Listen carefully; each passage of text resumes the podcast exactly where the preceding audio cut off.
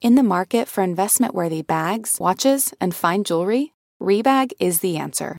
Rebag is a luxury resale platform where each piece is carefully inspected by experts to ensure quality and authenticity. Use Rebag to buy and sell finds from the world's top brands, including Louis Vuitton, Chanel, and Cartier. Head to Rebag.com and get up to 15% off your first purchase as a member with code REBAGNEW. Shop today at Rebag.com. That's R E B A G.com. And use promo code REBAGNEW for up to 15% off your first purchase as a member. Betches Media presents Betches Moms with hosts Aleen Dreksler and Brittany Levine. Get ready to lock yourself in the bathroom or wherever else you hide from your kids because you'll literally never be alone again. Hello and welcome to the Betches Moms podcast. I'm Brittany, and today we are joined by Dr. Pooja Lakshmin, who is going to be talking to us all about postpartum mental health.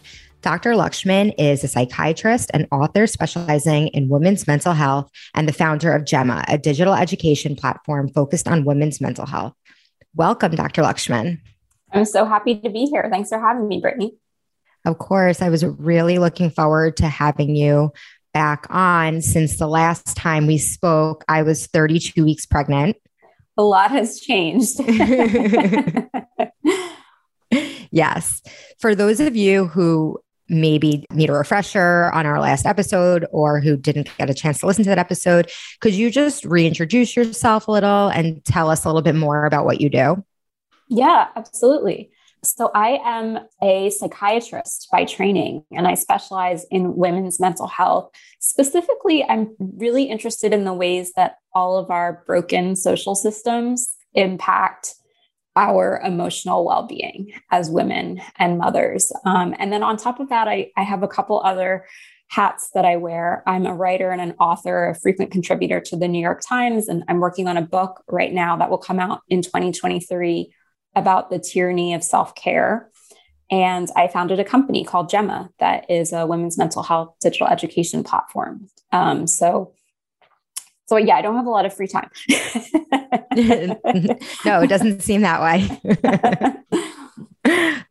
but I'm Lots really excited to be on. here and, and talk about, yeah, postpartum and mental health and, and how you can kind of figure out what's going on for yourself and how to know if you need to talk to somebody or not. Yeah.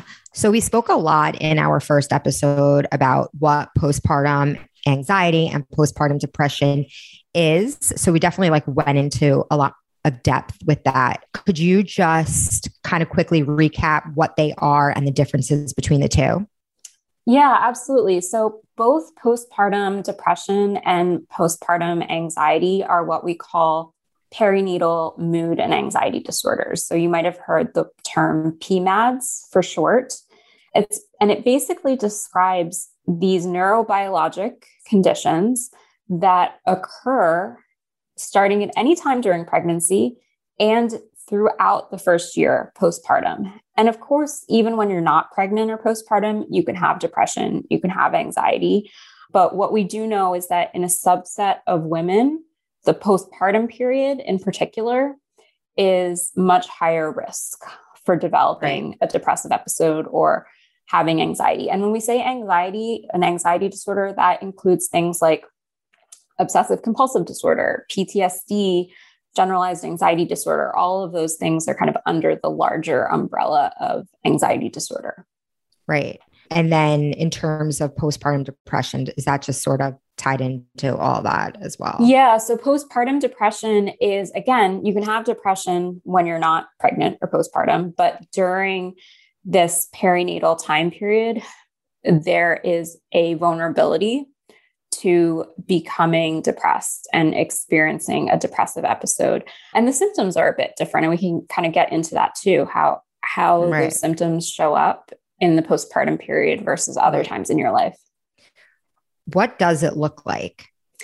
Yeah, so this is really important because I think for so many moms and so many parents, it's so hard to know if what you're feeling is just regular sleep deprivation and stress and exhaustion of having to, you know, keep a new human newborn alive. Um, there's a couple different sort of important hallmarks to, to ask yourself about or to think about.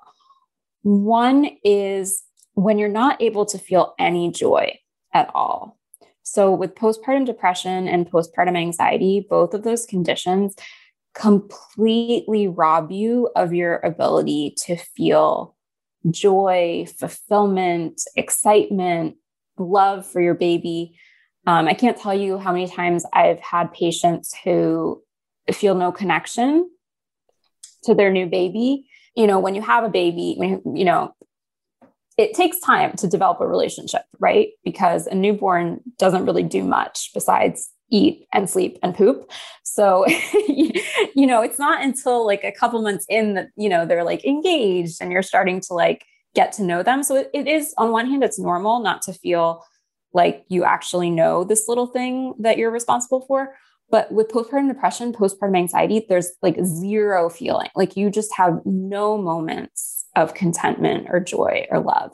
So in a in a kind of typical postpartum non-depressive state, like yes, of course, you're going to have plenty of periods of time where you're exhausted, where you want to tear your hair out, where you're frustrated, but you should still also be feeling some moments of happiness. The other thing is is your functioning impacted?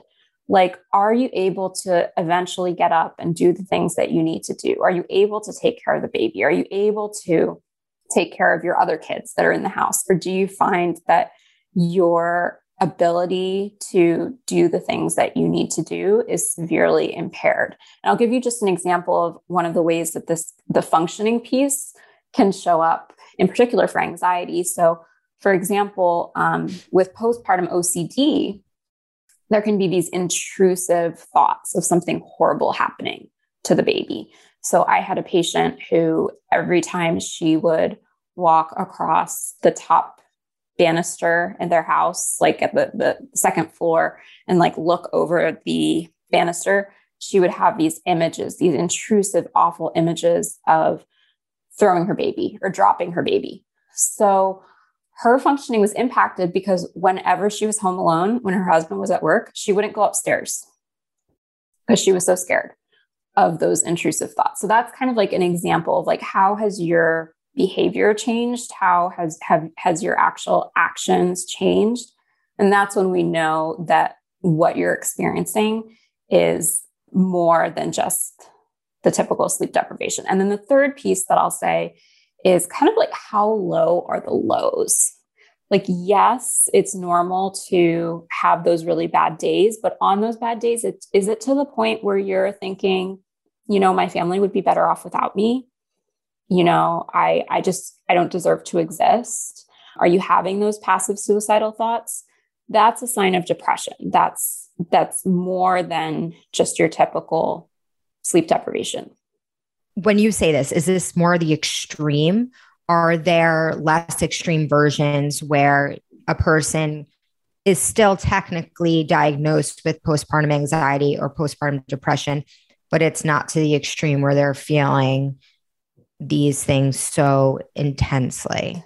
Yes, that's a good question. It absolutely is a spectrum. And that's why it's really important to find a therapist, to find a psychiatrist, or even your OBGYN, you know, have somebody that you can check in with and talk through what your symptoms are looking at like because absolutely the situations that I described probably were more on the extreme side. And part of this process is like knowing sort of, okay, this is what I'm feeling right now. What do I need to watch out for? Like, how do I know mm-hmm. that this has gotten really bad and it's time for me to go on medication or time for me to see a therapist regularly? Um, but absolutely, there there can be mild, moderate postpartum depression, postpartum anxiety, where you're having some of these symptoms, but it's not quite as bad. Maybe you're still functioning, you're getting everything done, but you're feeling really numb inside. You're not feeling mm-hmm. any sense of connection with your family. You feel like you're going through the motions. Right. And there's also a lot of talk about baby blues. So, what is the difference between the two? Yeah, good question. So, the baby blues is temporary. It goes away on its own, and you don't need to get treatment for it.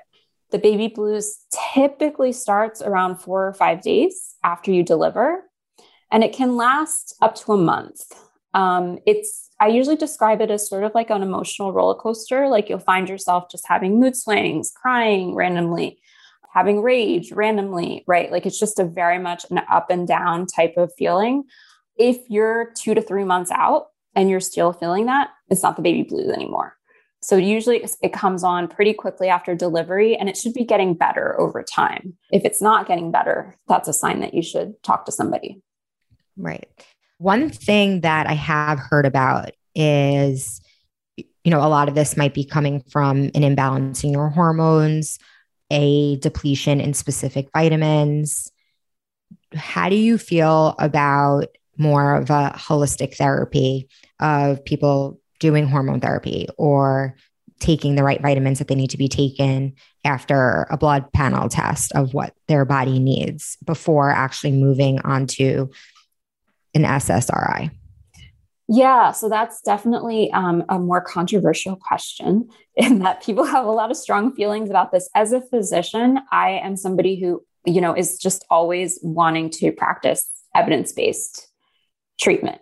And right now, there is no evidence for taking specific, you know, all these different branded new supplements and vitamins that are out there. I have not yet seen anything that would convince me to tell a patient to to take a supplement or some type of vitamin.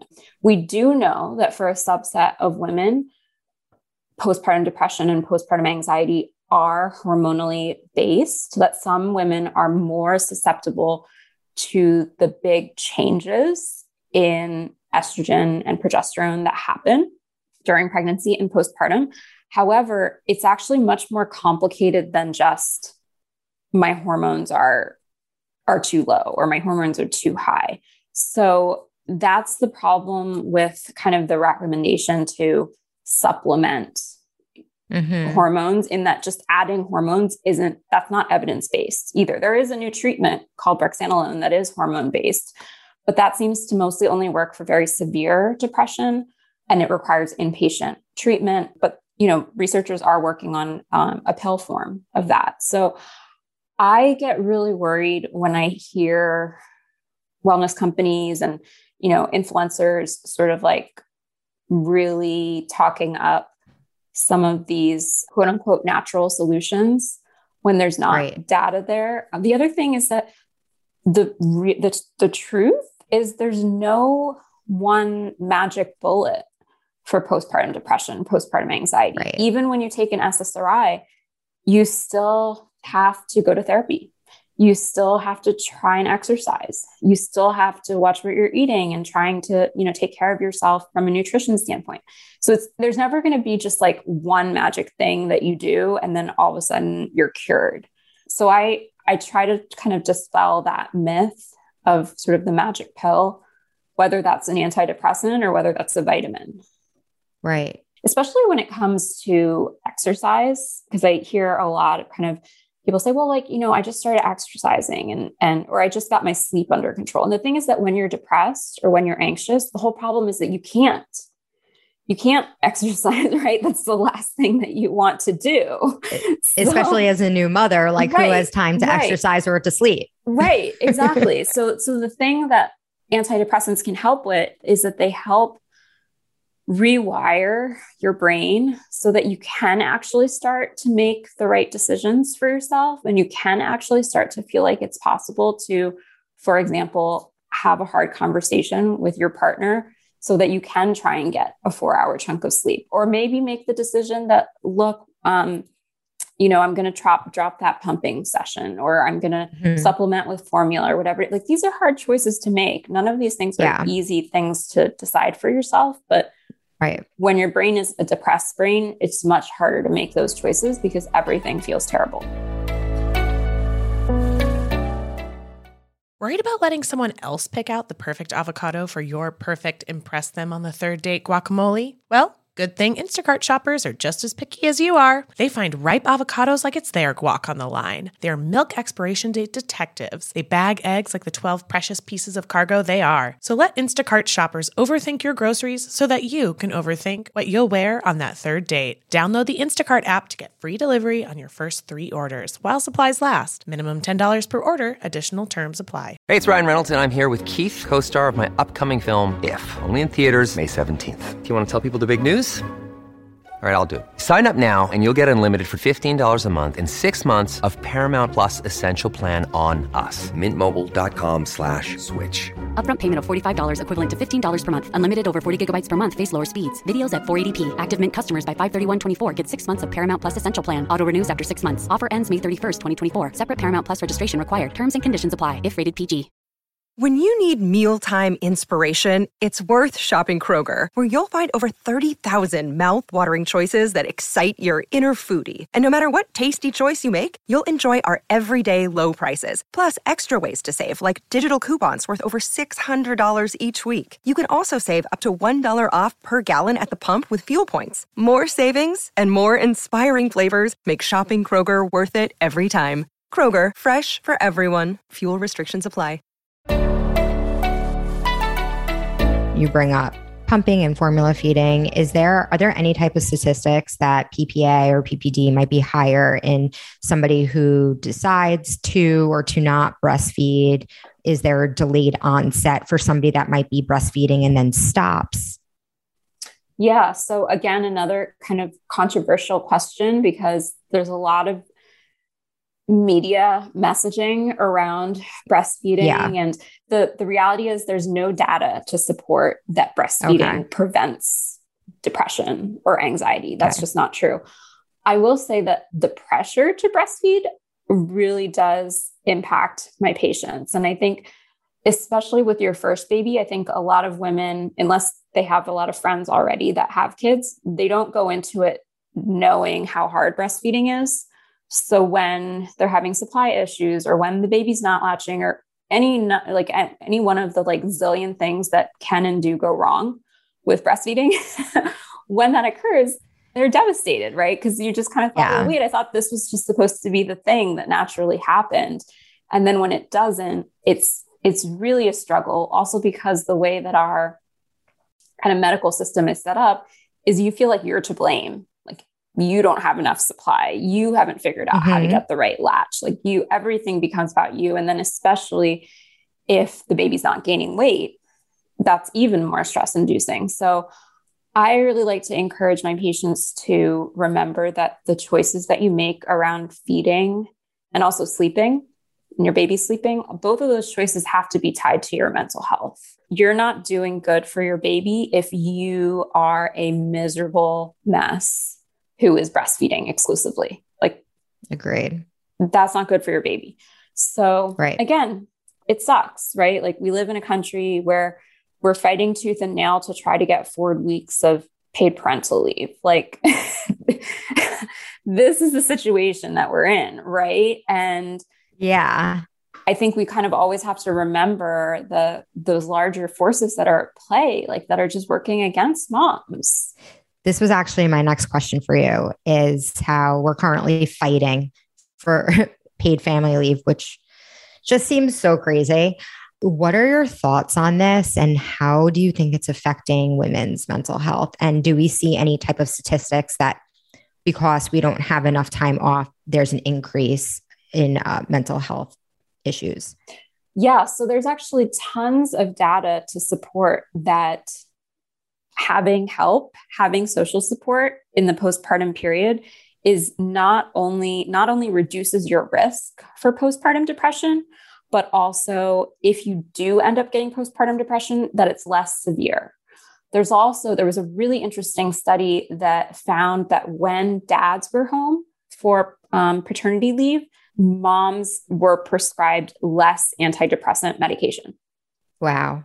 So, absolutely, you know, paid parental leave, childcare, both of these things are really like th- this should be part of our healthcare conversation. It shouldn't be a separate box. Probably the number one stress inducing thing for my patients is yeah, like what going back to work and figuring out how to manage the childcare situation. Like, you know, we've all seen this in the pandemic and even before. It's a nightmare. So yeah, so so having that support in the postpartum period and then when your kids are young, having reliable childcare is something that absolutely has been shown to improve mental health outcomes. And I think it's really, really tragic that we are in a country that has chosen not to value that. It infuriates me. And it also infuriates me that when you listen to all this on the media, they try to make it very black and white about it just being about money. Well, do we want to spend money on this or not? And it's not like that. It's like, oh, well, do we want four weeks or 12 weeks? There, it's so much deeper than that. Mm-hmm. Mm-hmm. And it, it really infuriates me. Yeah. And there's, I guess the good news is that there is so much work being done by kind of advocates and leaders in the field to mm-hmm. really push for women's unpaid labor to finally be recognized. And I'm a part of a bunch of different organizations that are kind of really trying to push this agenda because I think the pandemic has really shown just how much people in power in our country sort of took for granted the the fact that yeah. women would just you know step up especially women of color right minoritized women who always are the ones who end up kind of holding more of the weight and the burden. Right. So i i hope that this will be the generation where people recognize that change needs to happen. But I guess the reason that it's important to talk about it in the context of this conversation is that if you're a mom who's listening and you're struggling, like just remembering that this isn't your fault. Like you have been, I know it's infuriating to think about, but hopefully it takes away some of the guilt or the shame because you have been set up to fail, right? You are living yep. in a system that does nothing to support families and mothers. And again, it shouldn't be that way, but you're not alone in the way that you're feeling. Yeah. And hopefully we get somewhere. Yes. We're still going to keep fighting. Yes. And something needs to change for sure. Yes. Kind of going back to the different, the spectrum of PPA and PPD, what would you say to a mom that feels like they don't need help or they don't have an actual problem because it's not severe. And they almost have this feeling of imposter syndrome because it's like, well, I'm not, you know, at the most severe point. So I, I shouldn't be asking for help or I shouldn't be saying that I have a problem. Yeah. So that is, I feel like that describes so many women. Um, and it's a tough, right. it's a tough yeah. question because I think I might answer it in two ways. I think there's the first answer is how do you cope with that as a friend? And then the second answer being sort of how do I think about that as a clinician? I think mm-hmm. as a mm-hmm. friend, you never want to beat somebody over the head with, oh my God, you need to go to therapy, right? that's not going to get you right. anywhere. And right. you want to be in a position as a friend to stay sort of an open channel so that if things do get worse that she feels comfortable reaching out to you and doesn't feel like you're just going to be like i told you so you know mm-hmm. women who are in this type of situation that you described typically are really really scared they're really scared about what is it going to look like to ask for help how am i going to feel am i going to be judged am i going to be you know, am i going to feel more ashamed so if there's anything that you can do to kind of pepper in perhaps parts of your own story. Like if you, let's say you've been to therapy or you struggled with this and you saw something that helped or you did something that made things better, like again, not with a heavy hand, but just kind of peppering right. in like, you know, here's something that worked for me and just making it sort of casual and loose, not like a demand or like that they have to do this thing to kind of keep mm-hmm. the conversation going. Yeah. And then from the kind of the side of, you know, being a clinician and a psychiatrist with these patients it takes time you know so here's the other thing like just because you come to see somebody like me once doesn't mean that i'm going to like you know force you to take zoloft and you know kind of right like it's it's a conversation it's a partnership and part of this is finding the right yeah. provider right but us sitting down and looking together and saying like okay well like what have you noticed what's going on okay maybe it's not that bad yet maybe we watch it for mm-hmm. another month or like what are your worries about medication let's talk through mm-hmm. it and mm-hmm. like at what point do you think that it would be bad enough that you might want to try this I think people really worry that if they go to see a mental health professional that they're going to be forced to do something. Mm-hmm. But the mm-hmm. reality is that I'm I'm not forcing anyone to do anything. This is a partnership. Like I want to help you make the best choices for you. And that takes time. Right.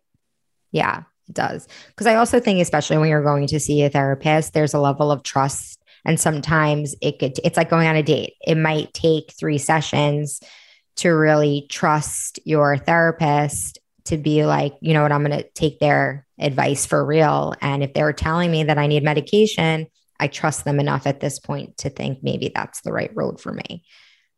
Absolutely. This is the whole thing is really about developing a relationship with a professional that you trust. And yeah. a great resource for that is Postpartum Support International. For folks that are listening, their website is www.postpartum.net. Um, they have support groups, they have a state specific provider directory. I think it is really important if you can to see someone who specializes in maternal mental health. I agree. Because there just are so many nuances to what's going on at this time in your life that it, it makes a difference yeah. if you see somebody who specializes in this. I totally agree with that. I also like how you responded from the friend perspective because I think for a lot of people listening, maybe they're not going through this, but they want to know how to support somebody that is. And, um, or maybe it's both. So I think it's great to have both of those angles. Another day is here and you're ready for it. What to wear? Check. Breakfast, lunch, and dinner? Check. Planning for what's next and how to save for it? That's where Bank of America can help. For your financial to-dos, Bank of America has experts ready to help get you closer to your goals. Get started at one of our local financial centers or 24-7 in our mobile banking app. Find a location near you at bankofamerica.com slash talk to us. What would you like the power to do? Mobile banking requires downloading the app and is only available for select devices. Message and data rates may apply. Bank of America and a member FDIC. All right. Well, we have a bunch of listener questions that were submitted. Let's get into some of those because they're awesome. really interesting to me. If you have an employee or a coworker returning to work with PPA or PPD, how do you support them? So I think if they've disclosed this to you, one, it's great that they have because it means that they trust you and they feel safe in the work environment to disclose. A couple things I would say that the most important being flexibility like really kind of letting that mom or dad, you know, whoever it is, really kind of take the lead. And if they do need accommodations, if they do need a flexible work schedule, if they need to work from home or whatever it is, as much as you can in your power to really advocate them for them to have those flexible options. Um, I think communication is also really important, like making sure, again, that you're kind of as a manager or a boss kind of an open channel so they can come to like if they're struggling or if things aren't going quite right. And finally, I think it also really helps to have kind of a graded return back if that's at all possible.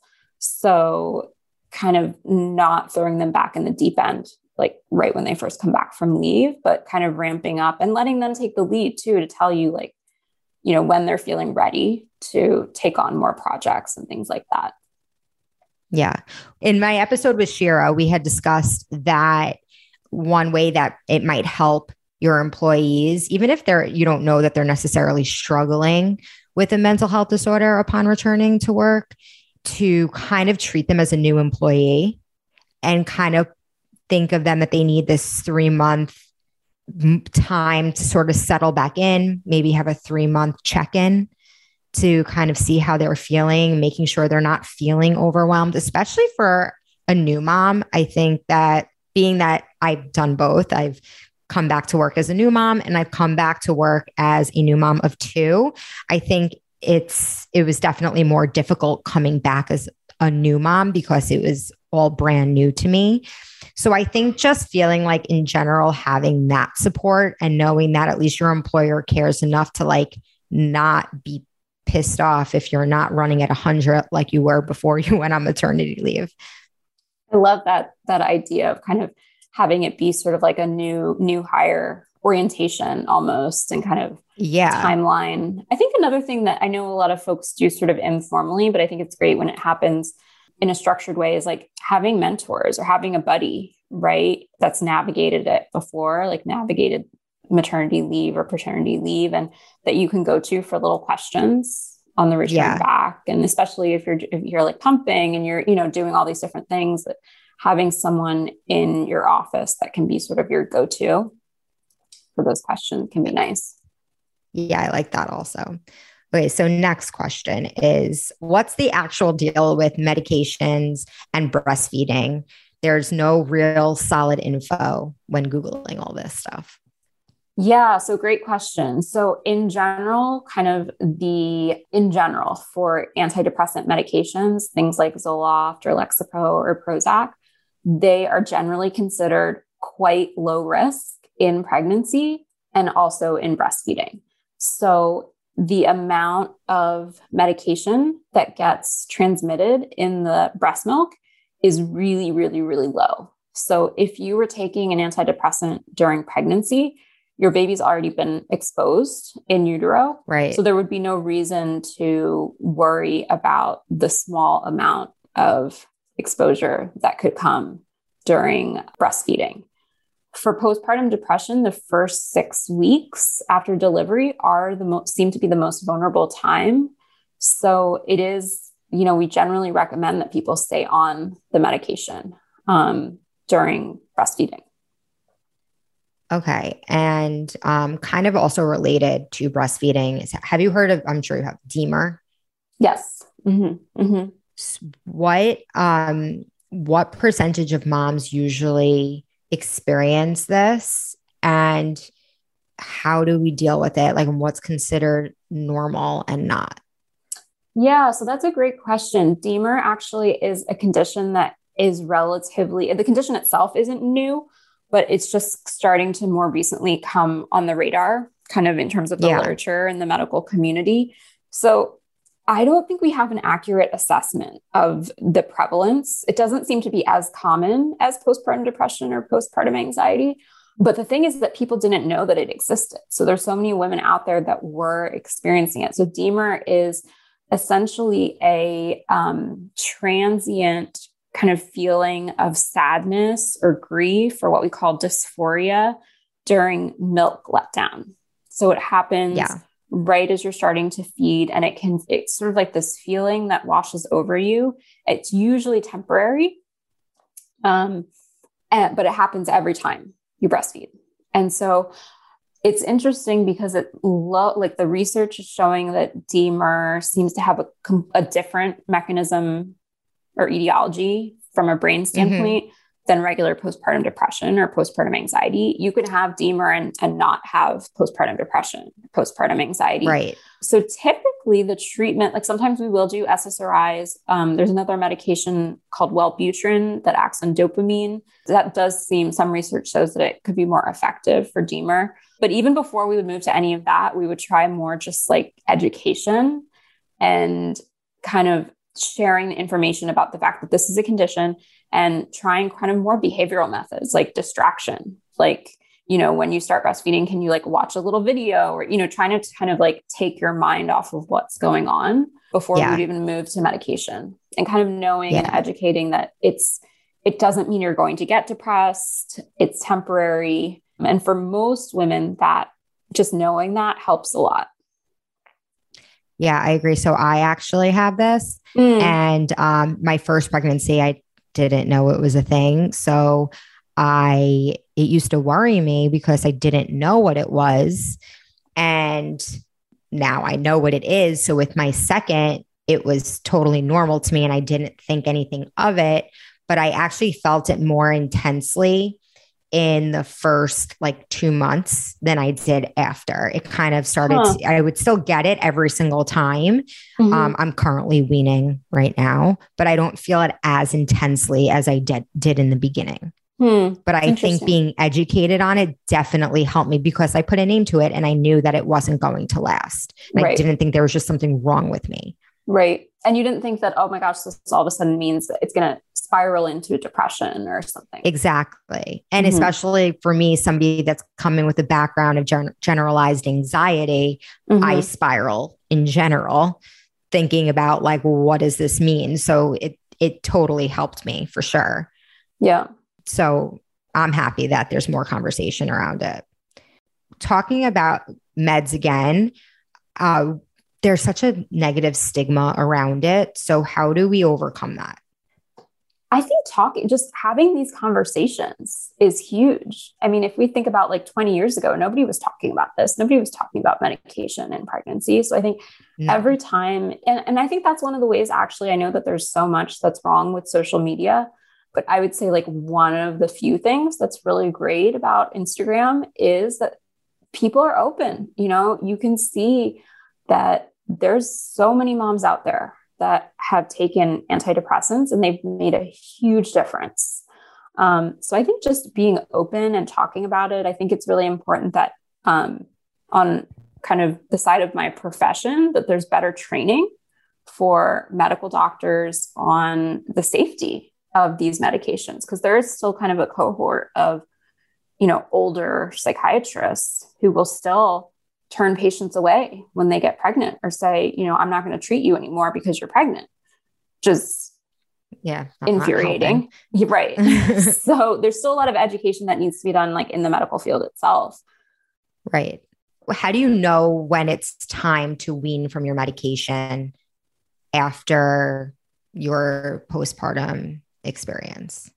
It depends.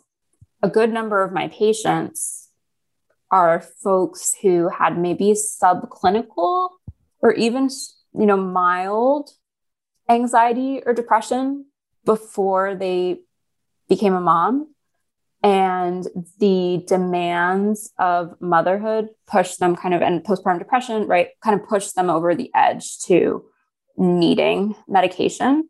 So a subset of my patients kind of feel like they are more themselves being on an SSRI. And it actually was treating something that was there even pre baby. So they decide to stay right. on.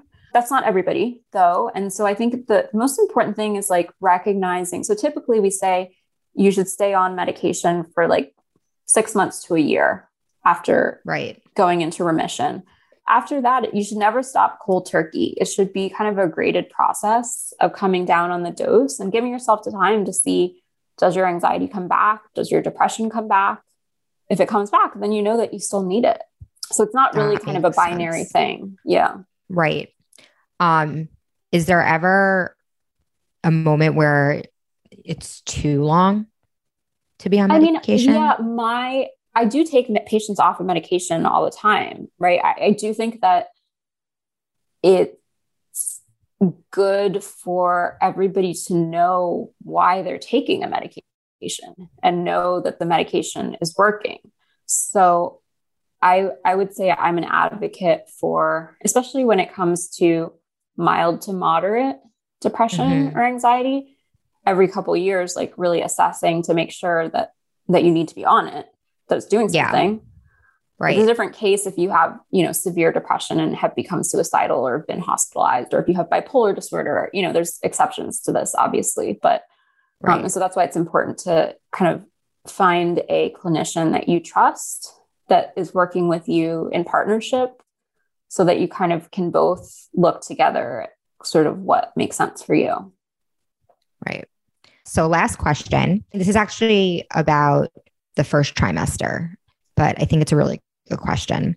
Having anxiety during the f- first trimester when it's about constantly worrying about a miscarriage? Yeah, so that's a great question. And the first thing is anxiety during fir- the first trimester is incredibly normal. So when we look at anxiety over the course of the pregnancy, first trimester, it does usually spike because again, there's so much uncertainty. There's the worry over miscarriage, especially if you're somebody who's had previous losses, especially if you're somebody who, you know, is and uh, going through infertility or an assisted reproductive technology journey, right? There's just so much uncertainty during the first trimester. Second trimester, the anxiety usually lulls and then it picks back up again third trimester because you're worried about delivery, right? Yeah. Yeah. Um, so that's so on one hand, it's sort of like this is the natural course.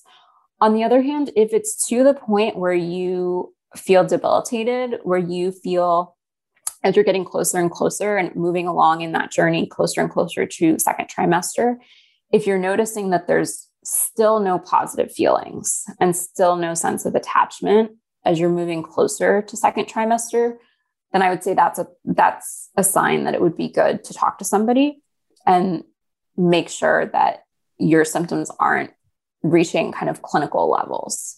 When anxiety during the pregnancy is not treated, that increases your risk for postpartum right. depression or postpartum anxiety. So there's not like necessarily a magic bullet of like what of an easy thing to do to not feel anxious anymore.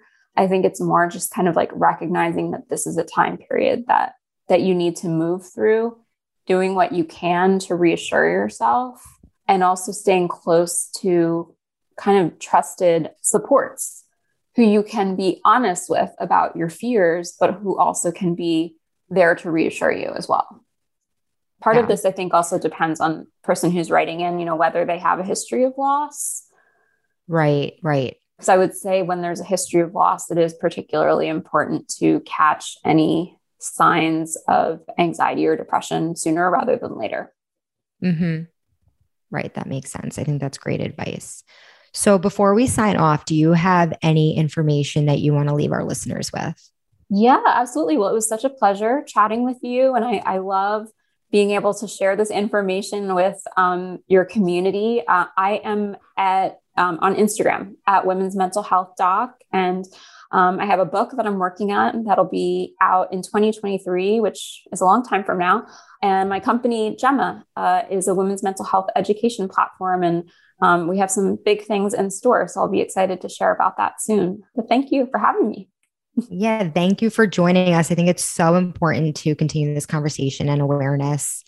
And I think, like we were saying in our conversation, just having the awareness, not only for ourselves, but for our friends and our family is really important. So thank you for that.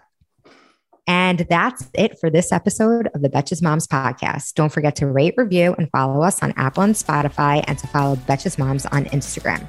And remember, there are no rules on this podcast. I'm not like a regular mom, I'm a cool mom. The Betches Moms podcast is produced by Sean Kilby and Jorge Morales Pico. Editing by Stacy Wong. Social media by Brittany Levine. Guest booking by Nicole Pellegrino. Be sure to follow us at Betches Moms on Instagram and send us your emails to moms at betches.com.